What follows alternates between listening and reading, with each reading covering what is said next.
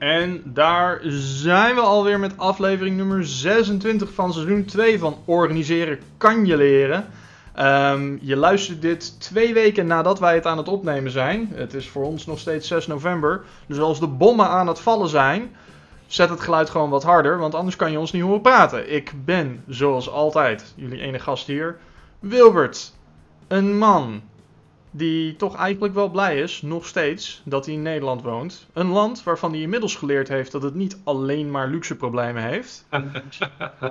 Maar toch nog steeds veruit de voorkeur geeft aan de problemen die we hier hebben, dan in de problemen die ze in andere landen hebben. En met mij, zoals altijd, is mijn trouwe, baardige co-host Bart. Bart, hoe is het met jou vandaag? Hey, nog steeds helemaal goed. Ik ben ook heel blij dat ik in Nederland woon. Dat heb ik volgens mij in diezelfde aflevering ook wel verteld. Mijn jaren in het buitenland, en niet eens zo ver over de grens, hebben we in Nederland toch al bijzonder laten waarderen. Alles is zo goed geregeld. Weinig gaten in de weg. Dat zijn toch wel mooie dingen. Yep. Dus, zeker. Overigens, we hebben onze vorige aflevering over China en een klein beetje over de VS gesproken. Dat schijnt dus wel een van de verschillen te zijn. Hè? In China heb je gewoon wegen die allemaal goed onderhouden zijn. Zeker in de grote welvarende steden. Terwijl in de VS, juist bij de grote steden en ook bijvoorbeeld in New York of zo, daar schijnt het toch allemaal wel een stuk slechter voor te staan. Zien wij een land in verval? Ik weet het niet. Is Nederland een land in verval? Ik denk het niet. Nou, het gaat in Amerika al een tijdje door. Er is een hele mooie aflevering van Last Week Tonight. Waarin ze daar echt een keer de Amerikaanse infrastructuur onder de loep hebben genomen. En dat is echt niet van de afgelopen paar jaar. Dat wordt echt al 30, 40 jaar stelselmatig genegeerd. Een beetje zoals België. Ja, hoewel in het geval van België, als ze met z'n allen dat land stelselmatig kunnen negeren, dan lost het probleem van zichzelf op. Maar, hebben ze nou al een regering? Ja, absoluut. Ja. En die was ook de vrouw die een tijd lang een soort van, ik weet niet hoe je dat precies noemt, interim premier. Zij was premier in de tijd dat die coalitie werd gevormd. Zij heeft onlangs is nog op de IC beland met COVID. Oh, ja. Ze is inmiddels weer van terug, ze aan het herstellen. En de nieuwe regering, die hebben recordtijd weer genomen. Ik zeg recordtijd, dat weet ik niet zeker, maar je moet denken aan een dag of 500 om die regering te vormen. Ik meen me te herinneren dat België het wereldrecord had en daarvoor ook het wereldrecord had. Nou, dat is een beetje het punt. Is het een nieuw wereldrecord of zijn ze nog steeds wereldrecordhouder en was het dit keer ook heel lang? Maakt het iets uit? Nee. Dus misschien is het wel beter om het over net nog wat belangrijkere zaken te hebben. Wil, wat drink jij deze aflevering? Nou, Bart, na die teleurstelling van voor mij een half uur geleden en voor de luisteraar een week geleden van de Ruggler, dacht ik van oké, nu gaan we het gewoon even anders doen. Ik heb een bokbier van brouwerij De Eeuwige Jeugd. Met een heel mooi bokkelul verhaal aan de achterkant. Dus, ga je jezelf nog censureren in dit? Of laat je dit gewoon zo? Nou Bart, daar gaan we het deze aflevering natuurlijk gewoon weer over hebben. En als er gecensureerd wordt in deze aflevering, is dat niet door ons gedaan. Want wij zijn van de vrijheid van meningsuiting. Ja, prima. Oké, ik drink trouwens ook een bokbiertje. De Oerbok van brouwerij De Hemel. Ach. In mijn geliefde, doch achtergelaten Nijmegen. Oh, mooi. Mooie plek, De Hemel. Ja, ik ben een rondleider geweest. Dus, en wij hebben natuurlijk samen al heel wat biertjes gedronken. Wij hebben daar toen een keer de Helse bierproeverij gedaan, geloof ik. Zeker. Je hebt de Hemelse en de Helse. De Hemelse zijn 6 biertjes, de Helse zijn er 10. Ja. Dat was goed. Dat was een goede avond, als ik me dat zo kan herinneren. Ik weet ook niet zeker of wij dat maar 1 keer of vaker hebben. Maar ik kan me in ieder geval nog een kerst herinneren dat we dat hebben gedaan. Hey, proost. Hey, proost. Waar gaan we het over hebben? Nou Bart, interessant dat je censuur ten sprake bracht. Nou. En wegbliepen. Want... ja, dat is natuurlijk kwalijk nieuws. dat naar blijkt een oude bekende van jou is onlangs van het internet afgewept. Mm. En niet eens door een overheid, maar gewoon door een commercieel bedrijf. Mm. En ik heb het natuurlijk over de grote vriend van Paul Elstak, Lange Frans. Is die bevriend met Elstak? Wat is dat? Ze hebben een ongelooflijk slecht gabbernummer nu samen uitgebracht. Eén voor alle. Dat anti-corona maatregelen is. Oh, die ga ik wel even opzoeken. Dat is wel goed. Dat kan niet, want die wordt dus elke keer weer van YouTube verwijderd als ze hem posten. Wel mooi dat dat met Elstak is, want je had al... Mental Theo zat in dat filmpje, hè, met Famke Louise en zo. Van, wat was toch... hoe noemen ze dat toch? Niet meer meedoen of zo? Ja, precies. Ja. Nee, je zegt lang dat het mijn grote vriend is. Ik heb een avond met Lange waar ik nog steeds aan terugdenk. Met veel plezier. Dat heeft misschien wat meer context nodig voordat mensen nu echt wilde conclusies gaan trekken. Ja, of jij keihard gaat censureren in wat je nou allemaal... Nee, ik was op bezoek bij een vriend van mij in Amsterdam. En dat was een avond goed bieren. Die eindigde in de Casablanca. Dat is hoe noem je dat? Een karaokebar. Hartstikke leuk. Wordt hard gezongen. En wij waren daar natuurlijk aan het bieren en zelf niet aan het zingen. Want we zijn hartstikke lafbekken. Ik kan me avonden herinneren met jou, Bart, dat we... maar dat was in het buitenland, dat we ons aan de karaoke gewaagd hebben. Is dat in België? Nee, dat was in Zwitserland. Jij hebt helemaal gelijk. We hebben een hele bar gerickrolled met elkaar. Oh, dit is uit mijn geheugen geweest, maar ik weet wel weer precies waar we het nu over hebben. Goed, terug naar deze avond uiteraard in Amsterdam, Casablanca. En op een gegeven moment horen wij dat er een lange nummer werd gezongen. Of gerapt, of hoe je dat dan ook precies noemt, gesproken. Iets daartussenin. En wat schetst onze verbazing? De persoon die dit aan het doen was Lange Frans zelf. Hij was zijn eigen nummers. Je hebt ook van die stukken die dan gezongen worden. Dan had hij ook iemand voor meegenomen die dat dan weer deed. Oh joh. Dus dat was natuurlijk wel een legendarische avond. Waarvan er fotobewijs is. Ik ga eens even kijken of ik die nog op de site wil plaatsen. Maar dan lopen we natuurlijk alweer het risico dat we van allerlei kanalen af worden gegooid. Ja, of misschien een hoop van de Lange podcastluisteraars erbij krijgen. Ja, het is een van de twee. Hè? Dus, ja. Als jullie dit nu luisteren... Doe godverdomme je mondkapje op. Behalve bij het bier drinken. Dat is echt niet handig. Gewoon er doorheen! Dat doen wij nu ook. Ja. Precies. Ja. Goed. Lange dus. Mm. Ja, wat wil je vertellen over hem? Hij is vanaf gekikt. Hij is... zijn YouTube-kanaal is dus onlangs onceremonieel footsie gegaan. Ja. En hij is blijkbaar nog steeds persona non grata op YouTube. Want elke keer als hij dat anti-corona-filmpje met Paul Elstak live probeert te zetten... of iemand zet een kopie daarvan live, dan verdwijnt hij ook weer heel snel. En dat bracht bij mij wel herinneringen op aan een eerdere aflevering van deze podcast. Waarin wij het over censuur hadden. En eigenlijk zelfs nog specifiek over met betrekking tot antivaxxers en dat soort zaken. Mm-hmm. En het interessante hieraan eigenlijk is dat de grote techbedrijven, dus de Facebooks, Googles, Twitter... Die zijn daar proactiever in geworden. En dat zien we hier in Nederland met Lange Frans die verdwijnt. Maar dat zien we op dit moment ook in Amerika. Waar Twitter eigenlijk sommige berichten van Trump verwijdert. Of er in ieder geval commentaar onder zet dat het gewoon feitelijk onjuist is. En dat Facebook nu ook gewoon meerdere groepen eigenlijk massaal aan het deleten is. Ja. En dat is wel interessant dat dus eigenlijk vanuit die bedrijven gebeurt.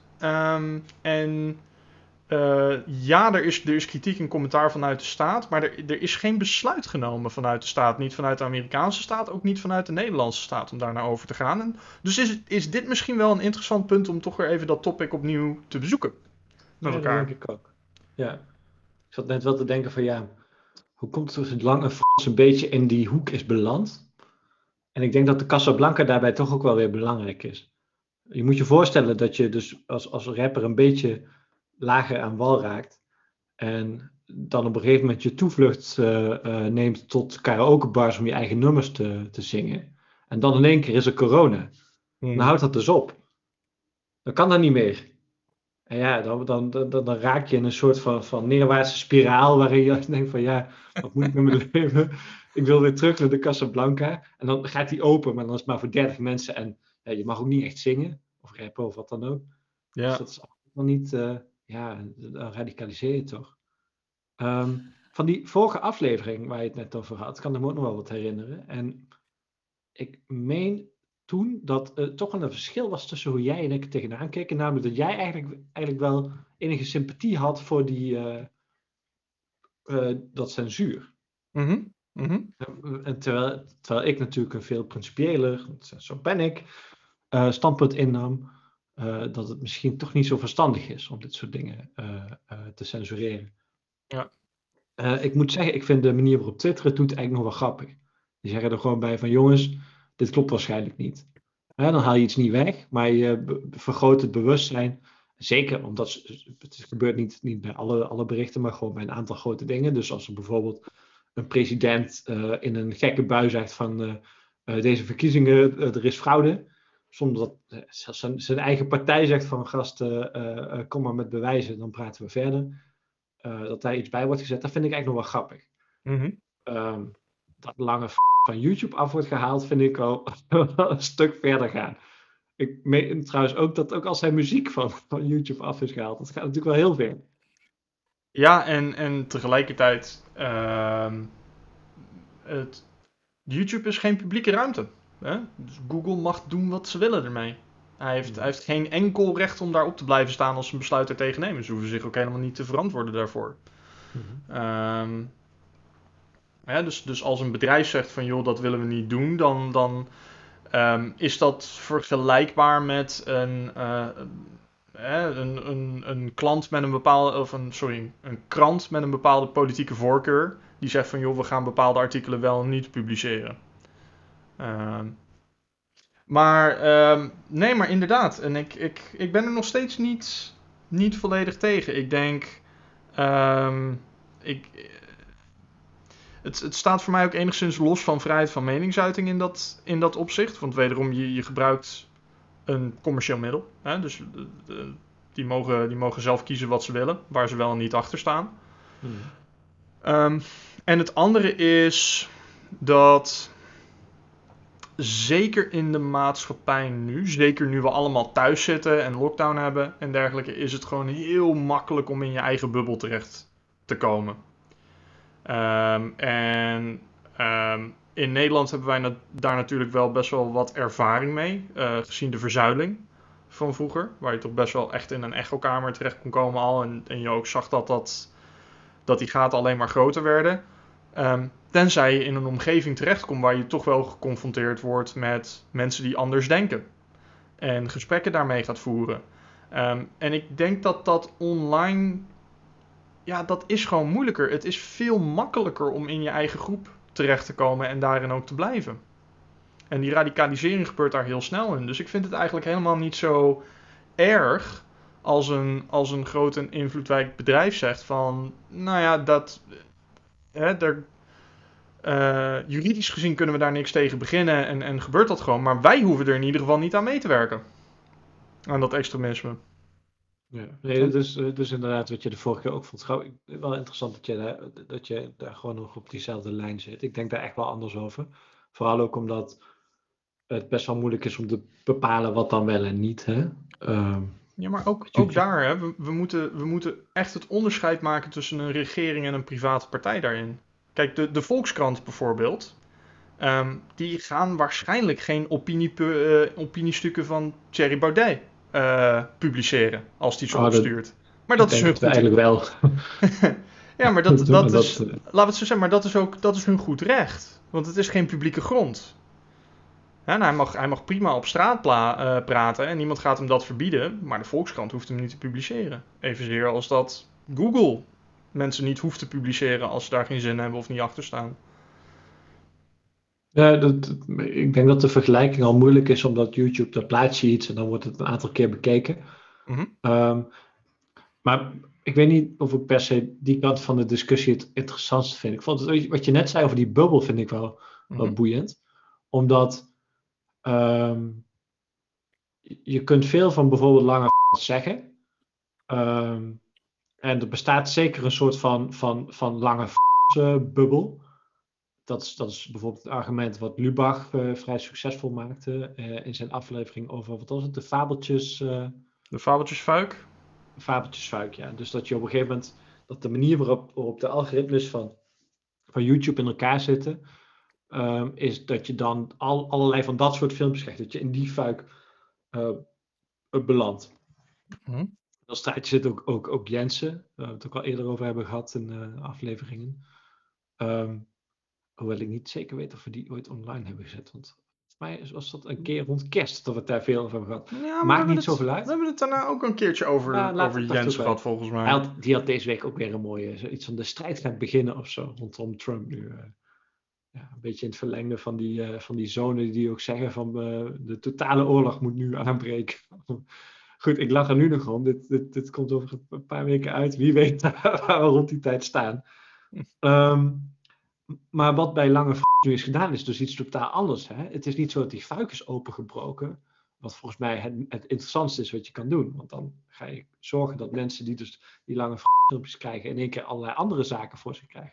Bijvoorbeeld deze leuke podcast. Hè? Ideetje. Met leuke anekdotes over Lange Frans in de Casablanca. Word je slimmer. Ja. Maar in plaats daarvan haal je het weg. En de reactie dan ook gelijk is van, we mogen het allemaal niet zeggen. Ja, dat is volgens mij, draagt dat ook bij aan radicalisering. Ja, ja en nee.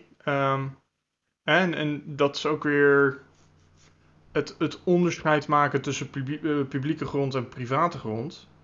Dus je mag het zeggen, maar dat bedrijf hoeft er niet aan mee te werken. Ik begrijp het prima op straat roepen, hoor.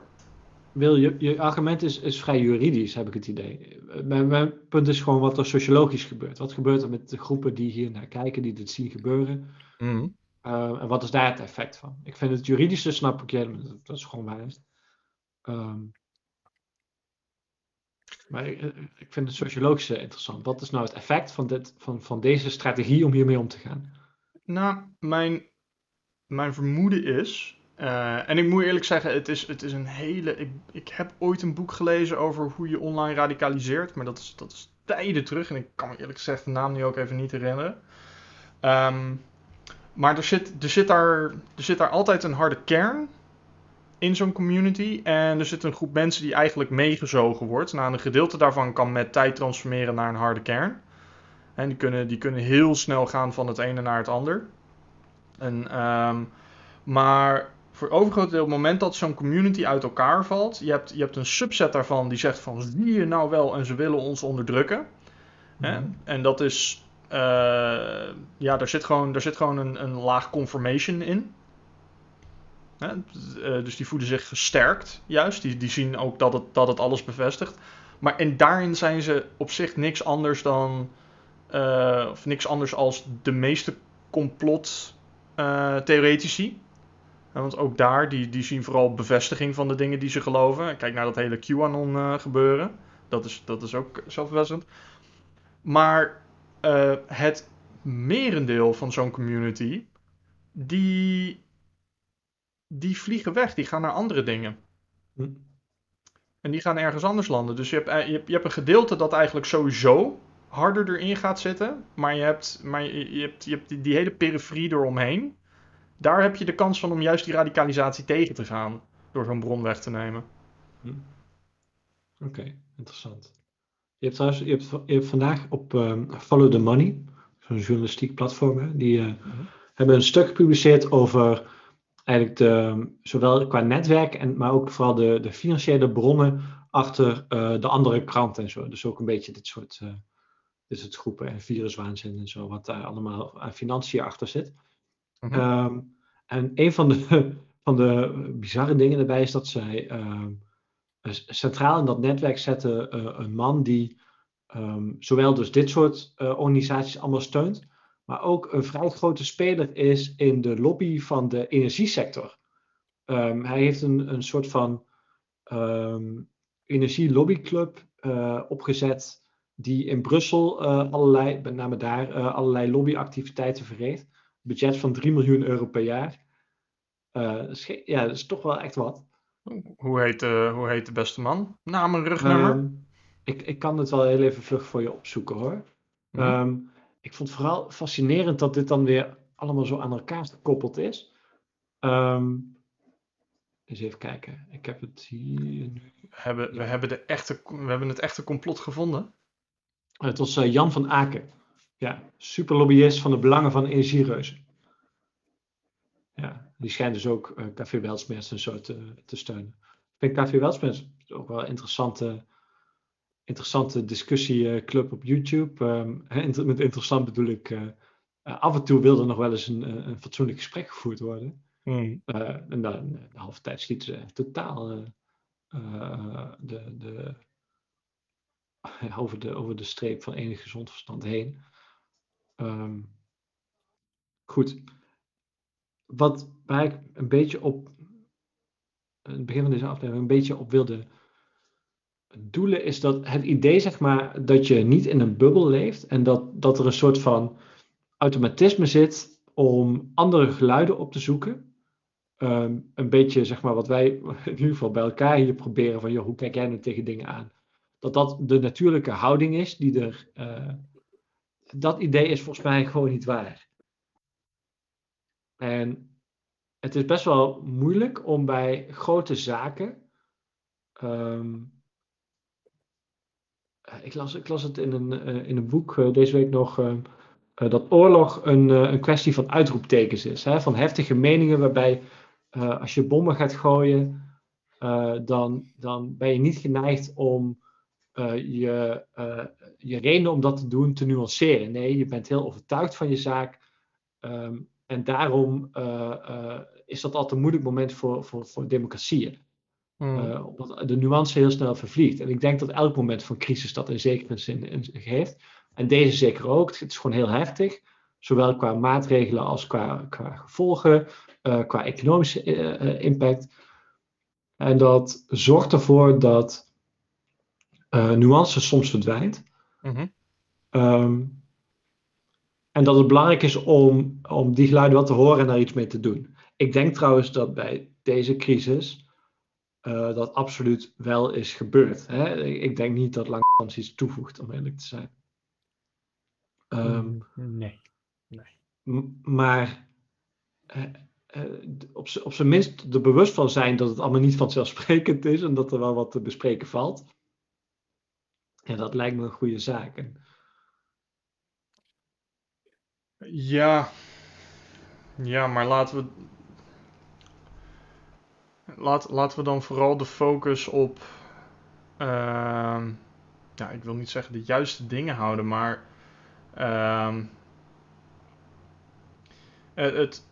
zo'n discussie over iets als een lockdown bijvoorbeeld... Hè, waarin je het gesprek gaat voeren van... joh, wat is nou de besmettingsgraad? Wat is de economische schade die we aangaan? Moeten we dat landelijk doen? Moeten we dat sectorbreed doen? Wat voor afweging moeten we daarin maken? Dat is een hele redelijke discussie om te voeren. En daar zit een hoop nuance in. Daar kan je van allerlei kanten aankomen. En die wordt ook gevoerd, heb ik het idee. Maar daar in één keer tussen gooien van joh, het is allemaal waanzin en Bill Gates wil ons DNA aanpassen om overal microchips in te stoppen, zodat we, weet ik het, een slavenras of... Ja, wat... Weet je, niet alleen voegt het niks toe aan die discussie, hè? Het leidt ook nog eens af. Nee, mee eens. Maar wat ik wel ook wel interessant vond, en dat was, deze week was dat wel veel, en met deze week bedoel ik de week van, het is nu vrijdag 6 november. Mm-hmm. Er is op een gegeven moment gesproken over de vraag van, moeten nou in bepaalde plaatsen waar de besmettingen echt nog extra uit de hand lopen, moet daar nou s'nachts een soort van nachtklok zijn. Hè? Dat je gewoon tussen 10 uur 's avonds en 6 uur 's morgens je niet buiten mag begeven. En deze week is de politiek daar eigenlijk voor gaan liggen. De Tweede Kamer bedoel ik dan. Dus er is een democratische discussie gevoerd. Ja. Door vertegenwoordigers van ons allemaal. Waarbij men het toch al vrij snel eens was van, het is totaal onbekend wat dit zou opleveren. Waarmee men vooral bedoelt, er is een hele kleine kans dat het iets oplevert theoretisch. En een bewijs voor is er sowieso niet. Het belangrijkste zou zijn het opvoeren van het besef van urgentie. Ja, er zijn allerlei manieren om dat te doen. Dit is er één van, maar het is wel een hele heftige. Dus is dan degene dat die het doet. En uiteindelijk is de conclusie, we gaan dit niet doen. Ja. Ja, dat is wel belangrijk, zo'n discussie. Ja, dat is het systeem zoals het hoort te werken. Ja, maar dat hebben we ook al wel besproken in een van de voorafleveringen, dat in het begin van de crisis was dit er veel minder. Hè? Was er eigenlijk niet echt een democratische debat over wat er precies moest gaan gebeuren. Het was meer van, we gaan nu allemaal mee, want het is heel urgent en we weten allemaal nog niet zoveel. Ja, maar kijk ook naar, hè, en wat dat betreft is Taleb, zoals altijd een hele leuke bron, is en eigenlijk nog breder dan dat is, er is een andere schrijver, volgens mij Larry Niven, science fiction schrijver, die op een bepaald moment het concept neergezet heeft, een out of context situatie. En het voorbeeld dat hij noemt is van, joh, stel je woont op een eiland en je hebt alles lekker onder controle. Het gaat allemaal lekker goed met de dorpjes. En af en toe gooien eens een vrouw in een vulkaan om de goden gezond te houden. De kokosnoten lopen er lekker bij. Er is vrede overal. Je bent echt op het toppunt van je beschaving. En op een bepaald moment hoor je dat er een aantal vreemde mensen in metalen bepansering op het strand staan. En er is een kerel met 2 stokjes aan elkaar gebonden. In een soort van kruisvorm. Die je toch eventjes over je hoge priester wil gaan hebben. En wat hij daarmee bedoelt is, soms word je gewoon overvallen door een situatie die zo out of context is, dat je gewoon totaal niet erop voorbereid bent op wat je allemaal moet en kan gaan doen. Nou kunnen we het gesprek gaan voeren met elkaar van, ja, wat corona daar nou eentje van? Ik denk dat we het er allebei over eens zijn, dat was niet het geval. We hadden het zien aankomen. He, is er door meerdere mensen gezegd van, joh, dit is gewoon wachten erop. Maar op een heel erg reële manier, toen de coronacrisis begon in dit land, was het out of context. We wisten totaal niet wat er aankwam. We hadden geen idee wat de effecten van het virus zouden zijn op grote schaal. Ik geloof dat ze op een bepaald moment echt heel Ahoy hebben ingericht als potentiële uitvalbasis voor patiënten. Gigantisch veel geld gekost. Hè? Allemaal veldbedden in die hal geplaatst, dat soort dingen. Nou, bleek uiteindelijk niet nodig te zijn. Gelijk ook een hoop kritiek op van, joh, dat is veel te snel gebeurd. Ja, maar wederom, geen idee. En als je geen idee hebt, dan is het beter om iets te doen dan niets te doen. Hè, dus ik kan me zeker voorstellen, aan de start inderdaad is het allemaal heel snel gegaan. Nu hebben we een beter idee. Nu is die complexiteit wat minder. Nou is ook gewoon echt de tijd om debatten aan te gaan en er rustig over na te denken en meer gedegen onderbouwde acties te gaan nemen. Ja. Maar nu, met de kennis van nu, terugkijken naar toen, kan je er alles van vinden. Maar ik denk, met de kennis van toen, ik weet niet of ik het heel erg vind hoe dat toen is aangepakt. Ik heb op onze site bij een van die, bij de discussie die we erover hebben gehad, dat filmpje van Obama gezet. Dat ook laatst in Last Week Tonight werd gezet, waarin hij toch wel heel precies aanwijst wat het risico is van zo'n pandemie. Ja, ik bedoel, als dat het niveau is, gewoon een Amerikaanse president die praat over wat het risico is en hoe we ons daarop kunnen voorbereiden, dan kun je niet zeggen dat je het niet hebt zien aankomen. Nee, precies. Weet je hebt al die complottheorieën over 9-11, dat er wel ooit een scenario is besproken waarbij er een vliegtuig in een flatgebouw vloog. Ja, dat is een zekere manier, maar dat er gewoon openlijk over wordt gesproken door de president. van het machtsland in de wereld, dan is het geen geheim meer of geen onderschatte zaak meer. Dat is het gewoon niet. Dan is het uiteindelijk gewoon een soort van enorme fout. Dat je dat dan... Ja, maar dat was de discussie die wij ook op een bepaald moment gevoerd hebben. Van joh, moet je je als overheid eigenlijk voorbereiden op dit soort edge cases? Door teams in te stellen, door noodroepen paraat te houden, dat soort dingen. Ik weet niet of we het toen eens waren in die aflevering. Wat mij dus wel opviel toen ik dat stukje van Obama terugkeek, is dat hij eigenlijk jou gelijk gaf. Of andersom, dat jij zijn punt maakte. En dat ik het eigenlijk niet zo mee eens was. Dat ik wat passiever was. Wat misschien ook wel weer laat zien dat ik het dan weer wat minder groot inschat.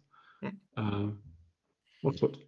Ja, en dat team, er was ook een taskforce, alleen Trump heeft die heel snel opgegeven toen hij aan de macht kwam.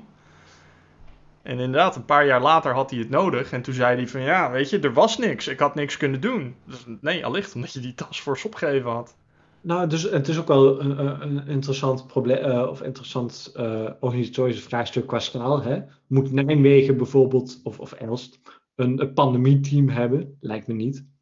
Nederland, ja, in Europa is zo dat zorg op landelijk niveau is geregeld. Dus dat is wat logischer om dat daar te doen. Europa, lijkt me ook wel wat om dat een beetje te coördineren. Hoewel, zag je ook alweer tijdens deze crisis dat een bepaalde mate van decentraliteit is ook wel handig. Nou, net genoeg centraal om de boel met een mooi Engels woord aligned te houden. Maar waardoor je wel gewoon succesvol kan decentraliseren. Maar ja, ja. Dit soort edge cases. Maar dit is ook waarom we een Europees leger nodig hebben. En een Nederlands leger nodig hebben. Maar daarover... Ja, daar gaan we het nog over hebben, hè? In een latere aflevering meer. Oh, dat kunnen we de volgende aflevering wel doen. Bart, hoe was je biertje?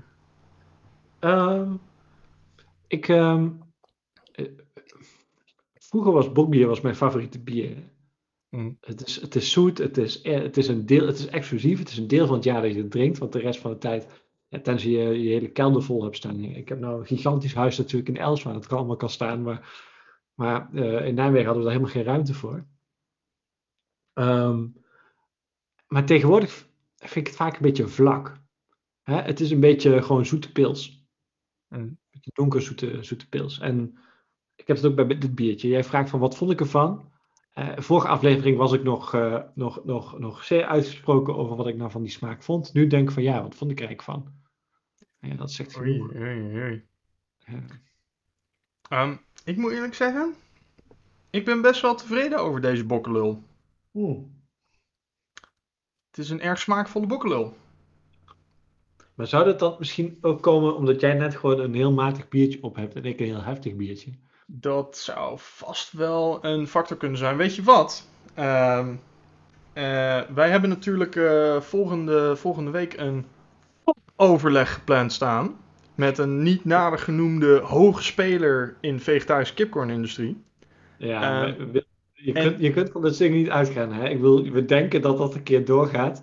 De kans is groot dat we pas in 2022 weer een keertje in Tilburg komen. Maar mijn nee, niet die locatie verklappen. Dit gaan we er dus gewoon uit moeten knippen. Maar mijn punt is, want die heeft datzelfde pakket mogen ontvangen. Ja. Dus ik stel voor dat als het doorgaat, dat jij volgende week ook gewoon die bokkelul probeert. Dat vind ik wel geplan, ja. En kunnen we even kijken of die echt zo goed is als dat ik hem goed vind. Ja, helemaal goed. Helemaal goed. Hey Bart, dat was weer goed. En ik zie jou volgende aflevering weer. Tot de volgende.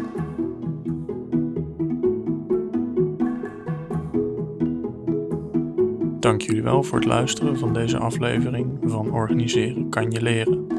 Mocht je vragen hebben over of commentaar hebben op hetgene wat we besproken hebben deze aflevering, of een suggestie hebben over wat we kunnen bespreken in een volgende aflevering, dan kan je ons bereiken op organiseren@pm.me. Dank jullie wel en tot de volgende.